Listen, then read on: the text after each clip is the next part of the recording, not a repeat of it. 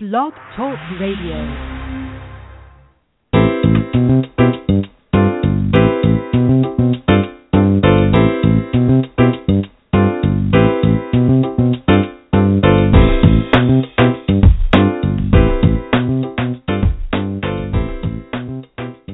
Welcome to the Perkins platform. This is a monthly solutions oriented talk radio show. Each month, we dedicate 30 minutes to explore contemporary issues and solutions in education and education leadership. And this is your host, Brian Perkins. Uh, this month, we so delighted that we have uh, a special broadcast to look at uh, discipline in the classroom and what we can learn from uh, most recent uh, uh, school incident in South Carolina. And we have uh, two really special guests with us today, uh, Dr. Jared Scherz and uh, Mr. Curt uh, Lavarello. Thank you for coming in and welcome to both of you. Thank you, Brian. Thank you. Thank you, Brian. Uh, to our faithful listeners, welcome back, and thank you for being a part of our family of over uh, 5,000 listeners per month. And uh, to our new listeners, we're glad you've joined us. And so uh, today we're going to talk about and uh, really discuss what we can learn from the recent incident in Spring Valley High School uh, in Columbia, South Carolina. And, and at this point, we've we've heard so much and we've seen um, on the national news media um, about um, what happened in that classroom on that day. Um, and, you know, I've, I've invited um, our two guests here today because of their expertise and the work that they've done in this area. And we've had a lot of people who have called and they've asked me a lot of questions about my opinion and what I think about it. And I thought it would be good that we, we have this show today and we're going to welcome guests to start to call in and we're going to patch them in as, as they call. And guests, feel free to call in at 657 383 1481. Um, but I want to jump right in and start out. Um, Jared is a psychologist who um, has written um, um, uh, books and, and uh, articles about dealing with educators and and um, one of the things that I, I thought about Jared as we we look at what happened in this incident is uh, from a psychological point of view um, we we it, it's very clear that and no one is arguing that the uh, the child was defiant, and we've heard that um, there were there there are all kinds of circumstances where the child is in foster care, uh, and there there are a lot of circumstances that had the child distressed, and so given that. Um, what is the responsibility uh, of the school to uh, to take care and and address and, and be attuned to those issues um, from from from your point of view as a psychologist? Well, it's a, it's a terrific question, and, and let me first, you know, say thank you, Brian. I, it's always a privilege to spend time with you. You know, with as much as you've done for schools in this country and abroad, I always welcome the opportunity to spend time and and, and I do I want to convey that my hope is that we pay attention to how we are discussing this and not just what we're discussing, because the how means we're moving away from debate. We're moving away from right or wrong. We're moving into a place of learning so that we can grow from this experience. And I think that one thing that's clear from this experience is that we still have a long way to go in terms of helping schools appreciate the various roles, the influences that potentiate this kind of situation. One of them is learning how to differentiate uh, defiance from resistance. And your question was, you know, what what can schools do to to help in that area? And one is really just starting to define the difference. Resistance being sort of a natural uh, interplay between forces for sameness and change, which people are experiencing all the time, and defiance being something more intense, some outright opposition and even when that's occurring, we still are responsible for understanding where that defiance is coming from because there are a lot of different areas or influences that can contribute to it that if we don't understand, we don't explore, we're likely to exacerbate it. Mm-hmm. Mm-hmm. And and so what what are you finding? You you train teachers, uh, do teachers just generally speaking have the training to understand when these things are happening, what what to do and how to do it? Teachers are, are so willing and so interested to get more training, but if we don't appreciate the fact that they are also themselves inundated, they have the pressures of changing uh, expectations of them from our federal guidelines. They have pressures of evolving uh, behavioral challenges from students. That we first need to appreciate the dilemma that they're in because they have got many kids to manage. These kids don't always have the most best attention spans, perhaps contributed to by our high tech technology. You know, there's a greater sense of entitlement. There's children who just have a harder time focusing, and I think they're desperate for more uh, ways, more tools. But beyond any of that, I'm, I'm hoping that they have an, an openness for what I call the paradoxical theory of change, which means if we don't understand where it's coming from, what's generating it, none of the tools and strategies do a lot of good. Mm-hmm.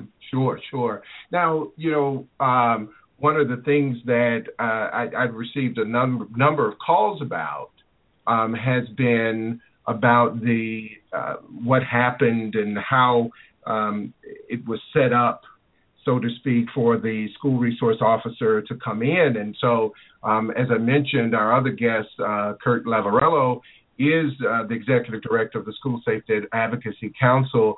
Um, Curt has been uh, 25 plus years in law enforcement in South Florida, uh, served as a SRO supervisor. And so, Curt, the question I have for you also is one about training, um, and, and, then we'll get to responsibility. But uh, first, I want to ask you about the training. What what is it one that in your organization that you um, help how you help uh, individuals who are in this role as SROs um, understand what how to deal with um, adolescents. In most cases, uh, they're in high schools. Um, what is it that you that you do, and the, the the position you take about their role? Thank you, and again, thanks for having me on the show as well. Uh, you know, one of the things we try to reach out to school and school administrators uh, to do and make sure we do successfully is that uh, probably in the last 20 years, the, the most fastest growing area of law enforcement in the country, bar none, has been that of the school resource officer program or or law enforcement officers in schools. And the program can have tremendous success, and it has shared some incredible success stories around the country and elsewhere. But one of the, the most absolute crucial elements, and there are two of them that go hand in hand with this program, uh, is one to make sure that the selection is the right officer, the right fit to work with adolescent behavior and young people, and secondly, make sure that the officer is trained because there's not a police academy in this country right now that prepares officers to work with young people in a school. They prepare them to work and handle things out on the streets and, and aggression and behavior like that. So the School Safety Advocacy Council has been there to make sure that when an officer is getting assigned to a school, that the training is of the level that at least gives them the minimum basic skills to go in and work with young people, such as understanding special education, understanding the roles of a counselor, the roles of teachers, and to make sure that they're best equipped to go in there and handle the situation that they would handle on a day-to-day basis. But what we saw, uh, you know, last week was a terribly disturbing incident, and it goes back to there. There also has to be an equal amount of training for the educators on that campus to make sure that they are well aware of what the unique role of that officer is on their campus as well. Sure, sure, and and you you you made a really uh, profound point here about the not only that does it have to be the right person is that the training that this person received to be a police officer does not necessarily mean that they are uh, they're trained properly to go into schools that that there's a difference there, and I think it's one that has been recognized, and certainly I share that that view that it's that it's different. Um, as as we you mentioned the incident, and I want to jump back to Jared for a moment. Uh, you know, Jared, you're a trained psychologist. I, I you certainly know far far more about this than I do. I've talked um, with groups about uh, the impact of violence in schools. I've talked about uh, the the uh, need for um, attention to the the trust and um, and ethos of, of caring that needs to, be, need to exist in a school. Um, as we think about what happened, and just again using this as a case, as we think about what was happening, uh, what happened is that uh, an officer was called into um, the room, and and um, there's been a lot of speculation about so what was going through the child's head so from what we can see, and of course we don't know um, a lot about what happened early, but what we can see is that the child is sitting in the in the in the desk and is forcibly removed from the desk. And so I want you to say a little bit about what we need to understand also about um, what is the uh, fight in fight or flight response that can take over. And I'm saying one way or another if that's what happened here, but it certainly, uh, from what I see from a novice point of view, it certainly fits it to me that with with the child being wrestled around the neck, that that would be a reasonable uh, um, response uh, in terms of fight or flight, and that what happens physiologically when when a, threat is perceived or real uh, like that. Just just so our audience can get a, a sense of the, the the mechanisms at play here. Yeah, that's an important question because the better we understand what's going on within the child, within the system, whether that system is a classroom or a school, the better we'll be able to intervene in a more constructive way. And without being there, it's unfair to do too much speculation about what was going through the child's mind, the teacher, the the resource officer, but to be so mm-hmm. hypothetical about it, um, you know, we might say that this particular child was experiencing some sort of mistrust, of need to assume power, um, mm-hmm. whether there was some fear that caused her to be more uh, rigid and, and, and sort of paralyzed, or whether it was this outward sense of, listen, my control is being taken away, and the only way I know how to assume volition is to assume a stance of defiance.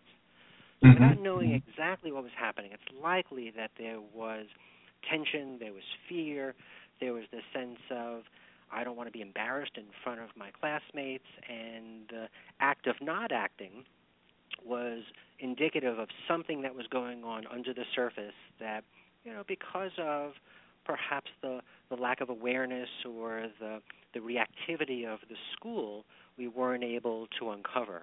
And that's, I think, the message for educators and other leaders in schools is that behavior is driven by needs, unmet needs, needs that are feeling threatened. And if we can tap into that, we're going to do a better job of, of downplaying the resistance. Sure, sure. So we're going to take a, a few calls here. We have um, a caller. Um, others that if you desire to call in, 657 383 1481 is the number. Again, 657 383 1481. And so we have a caller from Atlanta. Um, please state your question. Hello, caller? Hello, caller? Okay, it seems like we dropped the Atlanta call. Uh, we have another call. Um, caller from uh, what appears to be New York. Caller from New York. Hello, Dr. Perkins? Yes. Hi, this is Dave Hardy calling actually from St. Louis. Okay.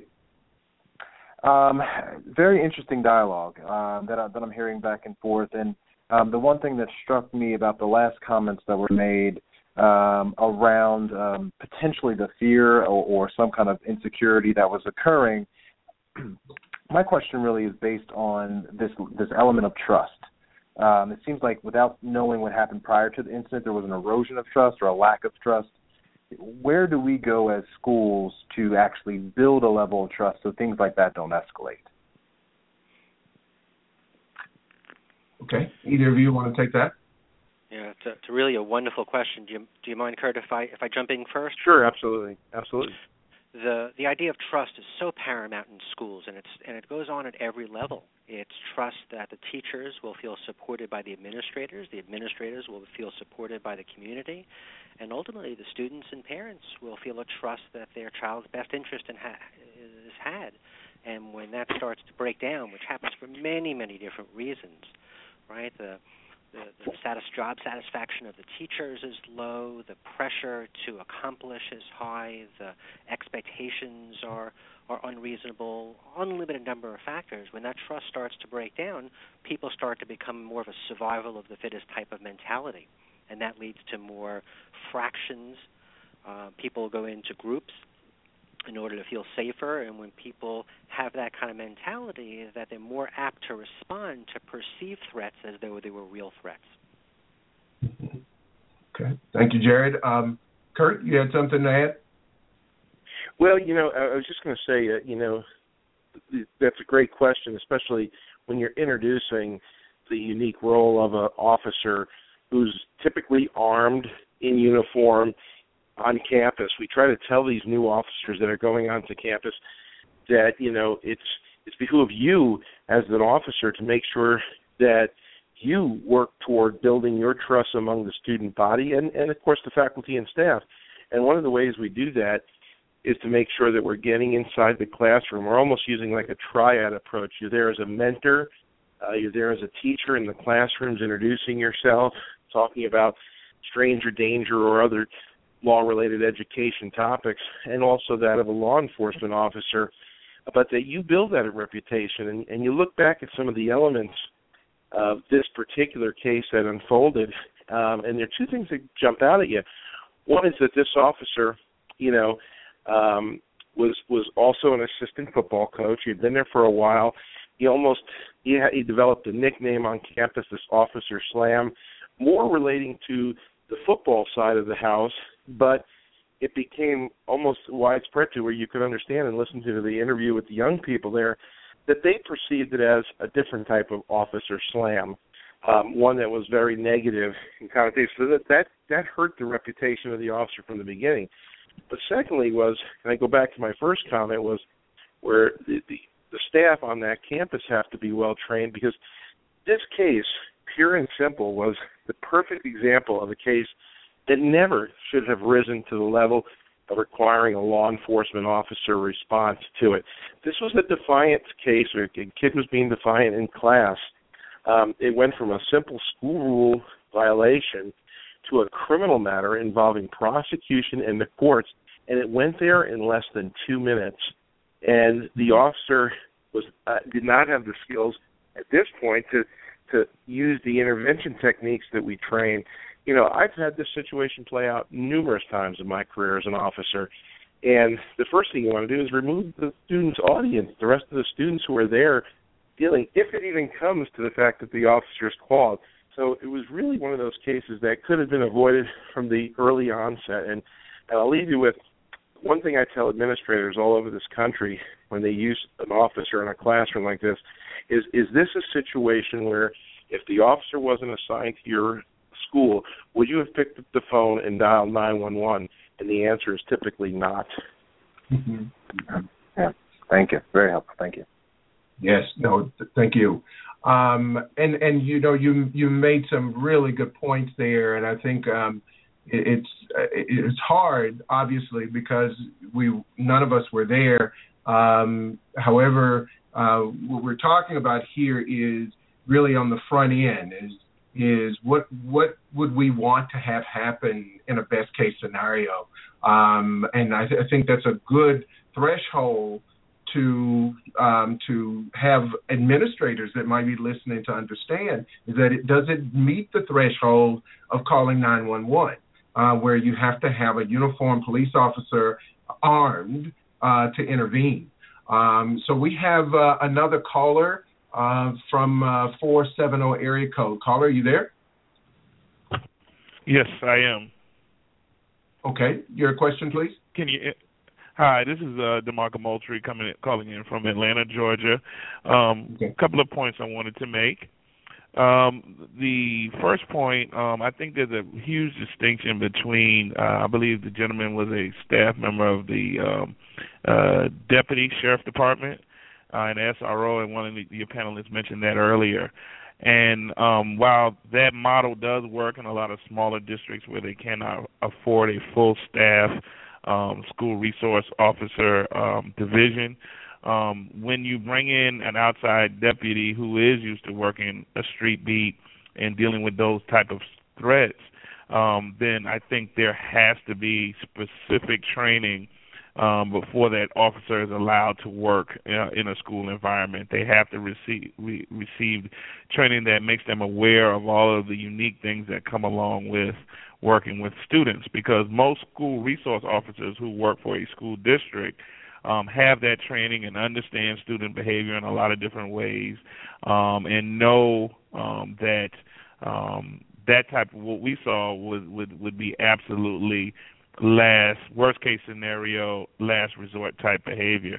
And my other point is, um, I think teacher, the teacher, that classroom teacher, um, should be in the spotlight more and and should be asked more questions because, as uh, one of the other panelists stated, was this the type of situation where a um, school resource officer or a deputy should have been called? If we're talking about a student not giving up a phone um, then that is just a basic violation of school uh, communication policy. If the student didn't want to leave, then that is something that go on by all means deliver instruction. The student did not appear to be being disruptive, um, and handle that after class. And I think once he opened the door um, and, and, and called or pushed the button for that officer to come down, that's where this started going south. And um, lastly, I think I don't know for sure if that teacher had the background information, but we're finding out that that child had recently just, I believe, went through some traumatic experiences, um, like her mother had passed and um, foster care, some other things came up, and so immediately when this student's name came up in the school, um, someone should have identified this student as a student that was in jeopardy, that was uh, in a bad place, um, and needed specialized attention as opposed to just um, the strong arm of the law or just a teacher who's may have been embarrassed or ego may have been hurt because they could not get the student to comply. Sure, sure. Thank you. And um, um, Jared, um, I, would like to hear a little bit from you about what your your direct experience has been. Um, the caller um, mentioned uh, a few things, but particularly around teachers being trained. I know Curt has talked about um, the officers being trained. Um, I know you do some training in terms of school violence prevention and, and specifically organizational health and uh, of of the schools, and, and you talk about personal wellness uh, with regard to the, the educators. Um, when it comes down to us looking at teacher teacher training. I, I started my career in education in teacher education, pre-service teacher education, and I can, I can say that I know that we don't spend a lot of time in that. We have uh, one class essentially that students learn um, techniques of classroom management, but certainly it's not enough. You can't do everything. Uh, but you're involved in what is probably some of the in-service teaching, uh, in, in-service training of teachers uh, what is the work uh, you could you could tell us a little bit about the work you do to to help teachers in this area? Certainly, I know Curt and I are both interested in training. Curt offers a wonderful annual conference that is open for educators and SROs and anybody in education. And I've spoken at that conference, and I'm tremendously impressed at how receptive and interested uh, people are in learning. So Curt may want to talk more about that and and from my perspective, I I think the training needs to become um, more more important to schools. It, it, tends to be what's most easily uh, disrupted by budget cuts, and it tends to be focused on some of the the latest uh, paradigms of teaching, but we don't seem to put enough energy into both the personal growth of educators and the professional development, nor do we put enough energy, I think, into the organizational health of the school. And without doing that, we potentiate uh, school cultures that are more reactive, that tend to be distressed systems, that um, I think lay the groundwork for these types of incidents because we don't know in this case if the teacher responded because of something that's been going on that during the course of that day, the month, the year. And it would be unfair of us to say that anybody should have done something differently because we don't know the collective whole, all the different influences in that school and in those people's lives that contributed to what took place on that particular day. Yeah, sure, sure. Makes sense. Um, we have another caller from Chicago. Caller, please uh, uh, take the question. Uh, yes, my question is I would just like to piggyback on what the caller from Atlanta um, just referenced. Uh, having worked for a state agency where um, we took guardianship of kids in foster care, I don't know if this is the case with this kid, but that's what social media is saying. Why weren't there advocates in the school that could have come to this child's re- uh, rescue prior to um, Officer Slam arriving uh to to toss her out of her chair. You know one of my jobs in a role as social worker when i was in uh the state agency was once a kid was placed in a school it was my responsibility to go and visit that school, talk with the counselor, and let them know that you know this you are the person that have been that's been identified for this child to come to, and I'm just wondering why wasn't that available for her? Uh, I'm not sure. You know, I can only assume that this wasn't a school of wealth and and uh they didn't have the the resources for this but i i just really see that she was she was just it was just she it was failure to start with. Thank you. Either of you Well, want to it- come? Yeah, I, I, you know, as a social worker, you're having an appreciation for the underlying I- issues that might have influenced this child to be in the state of mind that she was in, and that's terrific because if we were all to do that and we could differentiate hostility from depression, you know, when children get depressed, we often see oppositional and defiant type behaviors. If it felt safe for the child to do it, if we had people recognizing the warning signs, we might be in a better position to be able to offset some of these types of problems before they come to fruition. So I appreciate that. Yeah, sure, sure. Uh, we have another caller calling in from um, Atlanta. Um, uh, Atlanta caller. Uh, yes, this is uh, another group from Atlanta. We have a group of people in the room. Uh, I'll let this young lady go first. My question is, why was such force used? Did was that a, was it necessary? You know, could something else have been done to prevent you know such force being used to this young lady, regardless of what the issue was?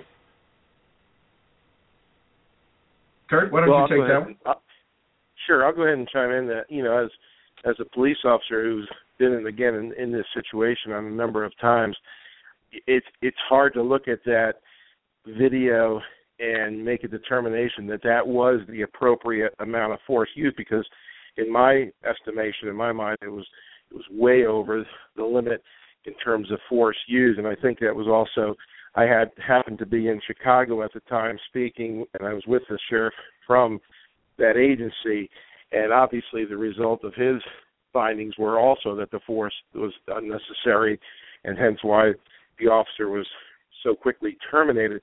But in toward the question of what could have been done, as I mentioned before, um, force and physical, you know, issues like that are the last realm on that continuum of force that we want to see used in law enforcement.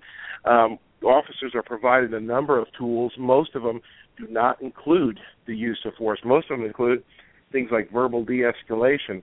And when I've had that scenario play out on a number of times in my career as an officer, and and when I was called in a situation like that, the first thing I would have hoped the administrator would have done before I even got there was to, at the very minimum, remove the rest of those students, have them go to the cafeteria, a library, because once you remove that audience, um, you remove, you'll take that student down a few, let her calm down, let her relax. Understand that young people are in crisis when you get there. Um, I've used the technique of just walking in the room and having the student's parent on the phone, on my cell phone, and just saying, "Hey, uh, Rebecca, can you talk to your mom? Uh, your mom's on the phone." Nobody wants to put her in jail. That's that was should have been the absolute last thing you move toward. There are so many different variables in between there that you could have used to de-escalate that situation. And sadly enough, you, again, you saw this thing go from a simple rule violation to a criminal act in under two minutes. Sure, sure, Curt, and I'm, I really appreciate uh, what you're saying here. Uh, real, in in terms of the the stages where that we need to be aware of that Um, and it's good to know that it doesn't start with because I have a gun or a taser or uh, a billy club that that's where it starts. Um, that um, that the de-escalation is is really crucial in conflict resolution.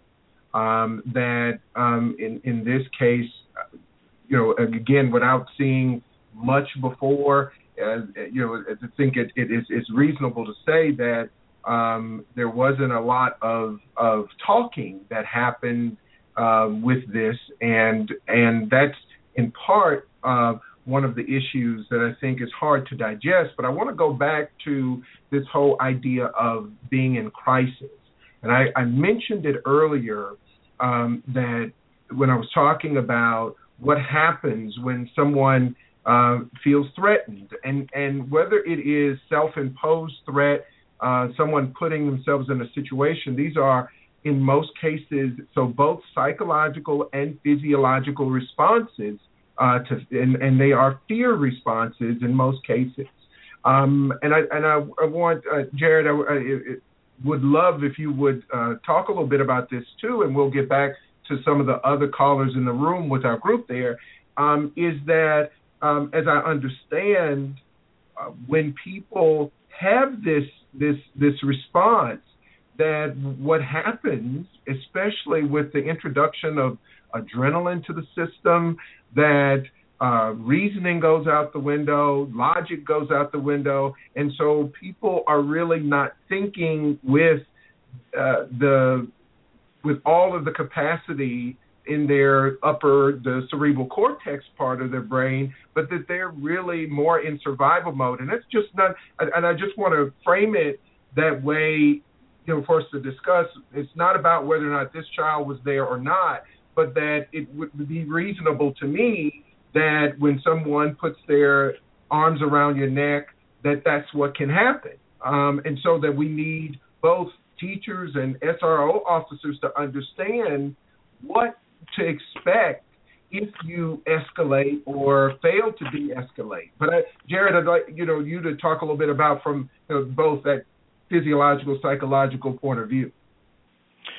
Yeah, both. It's an important point because both systems and individuals can be reactive, and and that happens when we're not being uh, proactive, when our resiliency isn't strong, and we become more rigid and flexible. And as I said before, we start to deal with real and imagined threats um, with a greater intensification. And if we can get on board with helping students improve their resiliency, then we're going to make them more apt to learn and we're going to decrease the potential for these kind of incidents. And that could be done in many ways. It could be done through a term I call constructive differencing, which is teaching both kids and adults that when we learn how to explore and be curious about differences, it actually deepens our intimacy with another person and it strengthens our resiliency. And this, by the way, we haven't talked about it yet, and we may or may not ties into racial differences.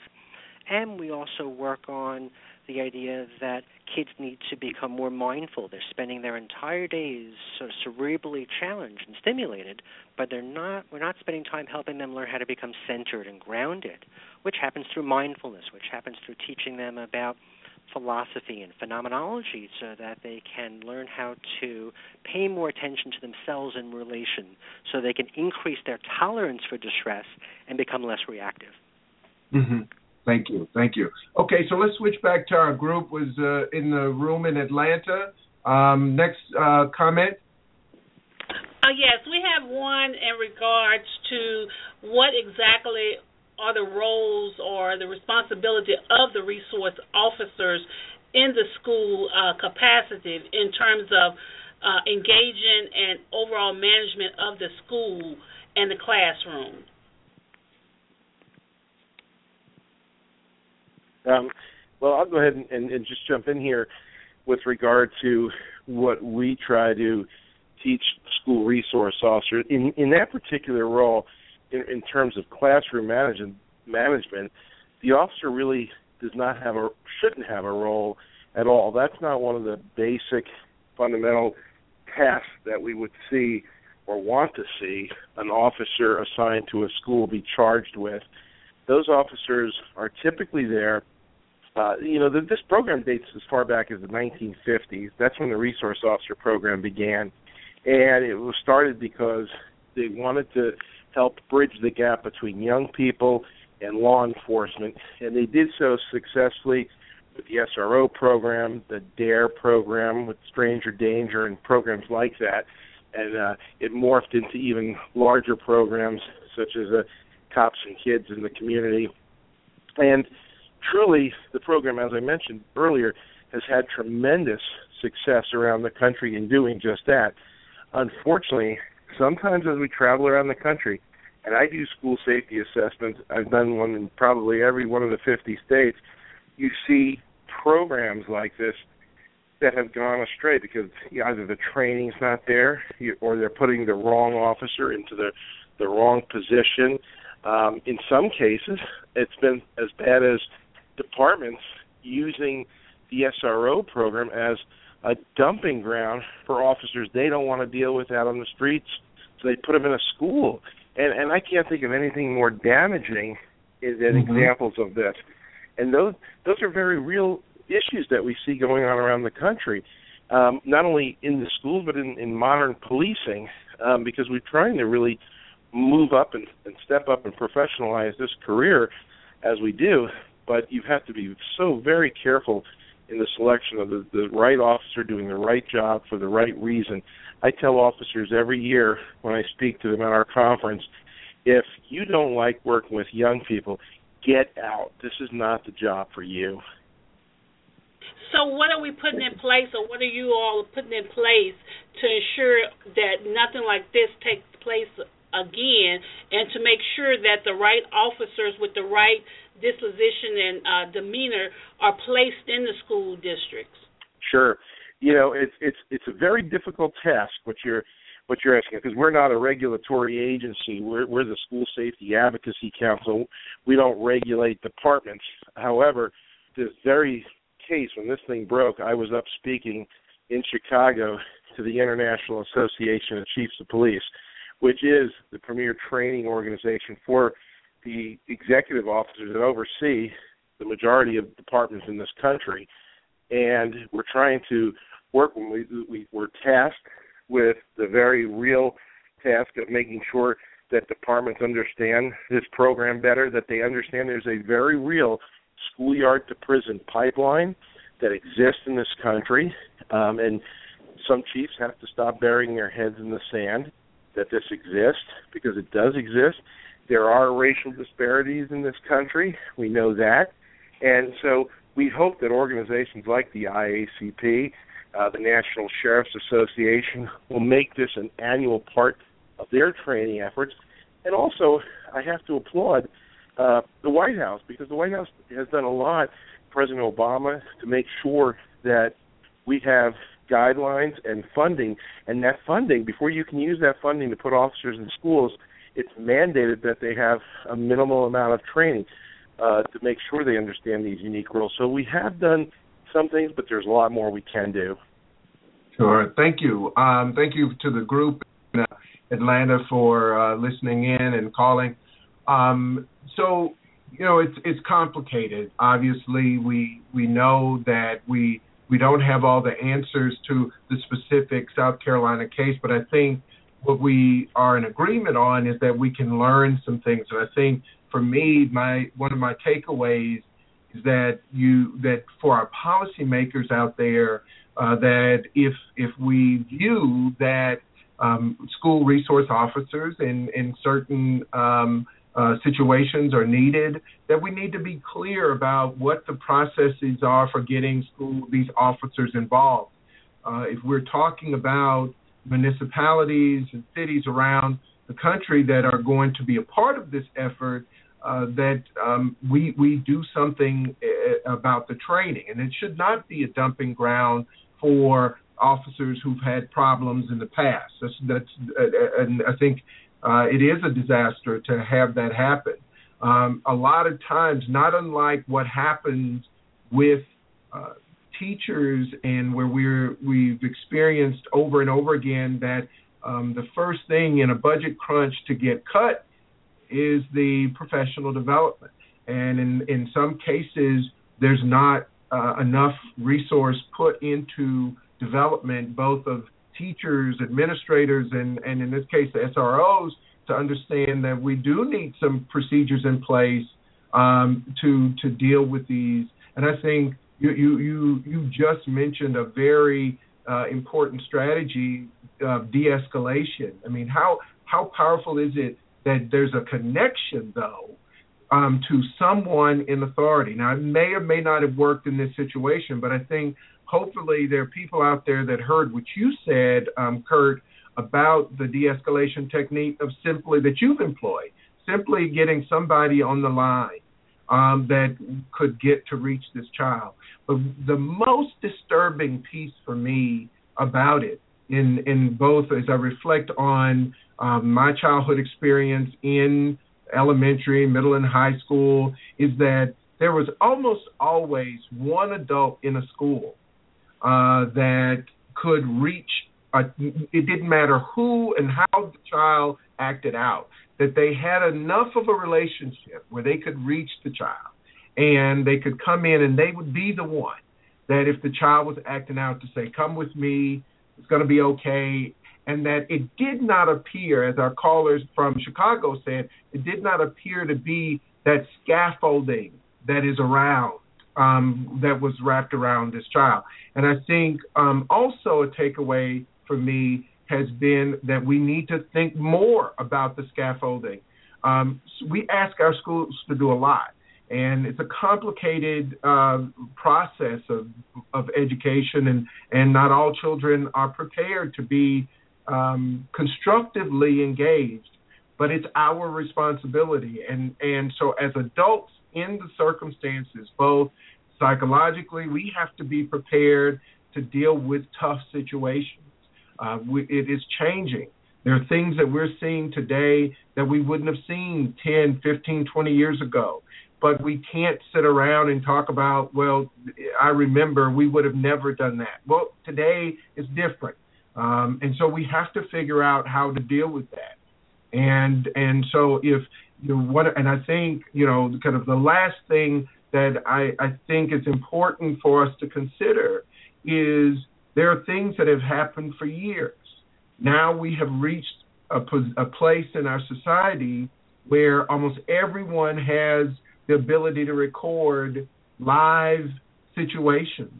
And so now a lot of things that we would have otherwise never seen are now being recorded and reported on um, in a matter of minutes throughout the, the world.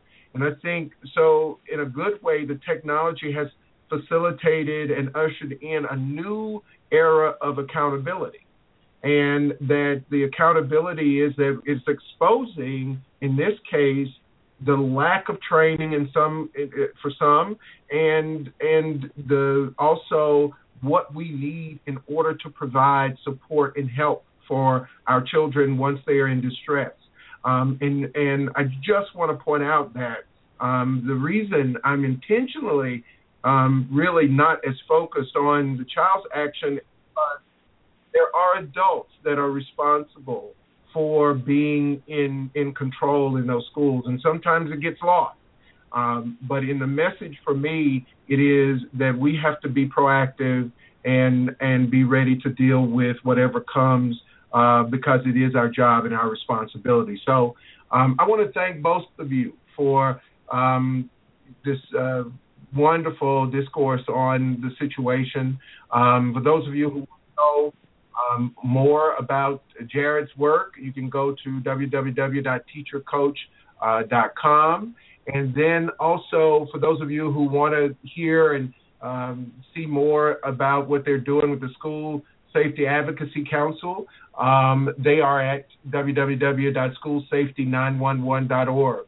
So, again, thank you to both of you um, for being on the show. Uh, join us um, on November 18th at 2 p.m. We have Dr. David Rainey, uh, who's going to join us. So, for our listeners, uh, we will see you next time. So, go well, stay well.